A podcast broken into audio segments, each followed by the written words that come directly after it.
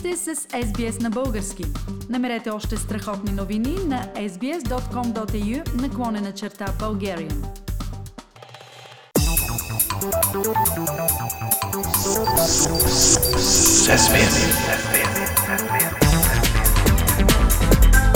Акценти на седмицата. Пламен, в България наближават избори. За това да започнем с политиката. Агенция Галъп прогнозира в следващия парламент да влязат 7 партии. Кои са те? Първа политическа сила остава ГЕРБ Фили с 3-4% предмина пред Българската социалистическа партия. Следва един феномен. Партия има такава страна. За нея може да се каже обаче няма такава партия. Тя реално не участва в политиката и не е ясно има ли изобщо структури по места. Но виртуално събират цели 12,4 подкрепа, повече дори от Движението за права и свободи. И как е възможно това? Ами в България сме и възможно е.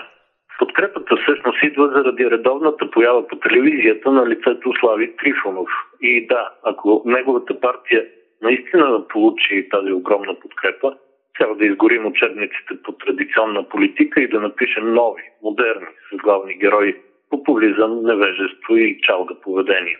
Предполагам, че Движението за права и свободи все пак в такъв случай заема почтенното четвърто място в проучването, така ли е? Да, ДПС е с близо 11 на 100 от гласовете. Следват три формации, които също като има такава страна, нямат собствено политическо лице, а се разпознават чрез лидерите си.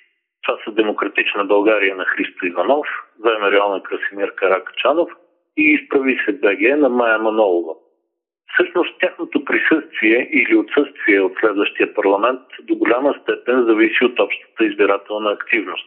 За сега се очертава тя да е ниска, което е благоприятно за големите и неблагоприятно за малките партии.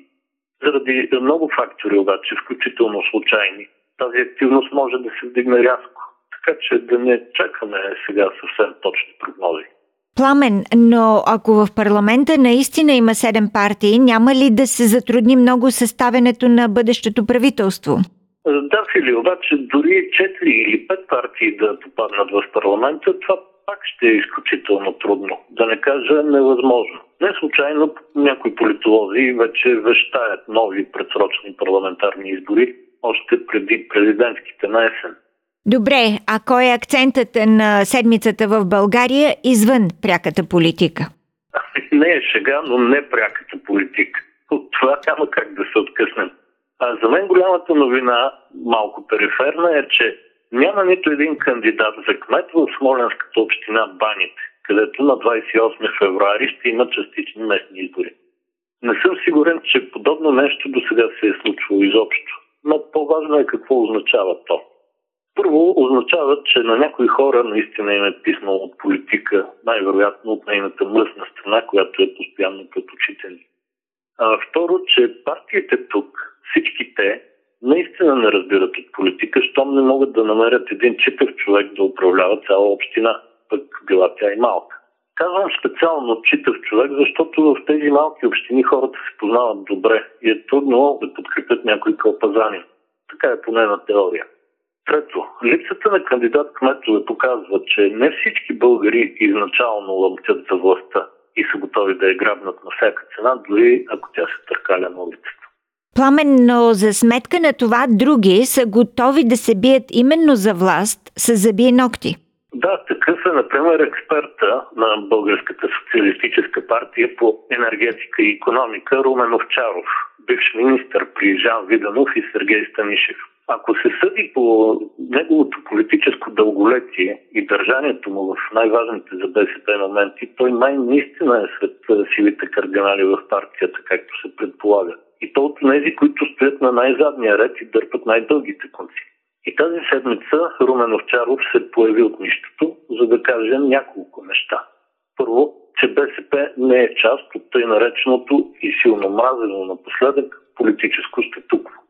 Това изказване не е ли доста грубо изкривяване на истината? А, да, пълна лъжа всъщност, Фили, защото точно БСП създаде въпросното статукво което сега всички уши искат да променят. Втората теза на Овчаров е, че БСП, въпреки някои неразбори, е монолитна партия. То също е лъжа. Всъщност, социалистите преживяват сериозни катаклизми и не е ясно дали и доколко ще оцелеят след още една-две изборни загуби. Освен това, Румен Овчаров опита да защити позицията в полза изцяло на путинското управление, която БСП заема по случая на Вални. Имам предвид, че в Брюксел левите български евродепутати единодушно не подкрепиха острата резолюция на Европейския парламент по темата. А в същото време в София лидера на БСП Корнелия Нинова каза, че Навални си е чисто вътрешна работа на Русия. И четвъртата тема, по която саркастично се изказа Румен Овчаров, беше идеята на ГЕРБ отново да бъде зарязан проект за ядрена централа в Белене и да се прехвърли строежа на втората площадка в Козлодуй. Пламен, а, става дума за идеята, лансирана от премьера Борисов, да се използват наличните руски ядрени реактори, но защитени с най-модерната американска технология, така ли?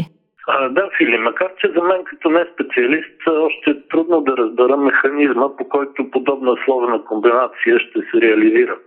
За целта американци и руснаци трябва да имат доста близко сътрудничество, а това в сегашния политически момент не изглежда твърде възможно. Да видим. В края на краищата може да се окаже прав Румен Овчаров, че и за този проект няма да се намерят инвеститори при условията, при които България иска да се строи. А може пък да се променят условията, кой знае. Казват, че тецовете на въглища осигуряват около 45 на 100 от българската енергетика.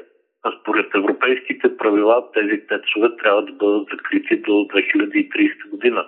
Едва ли за 10 години до тогава страната ще развие чак толкова силна екологична енергетика, че да попълни липсите и ядрената централа може би наистина ще е нужна.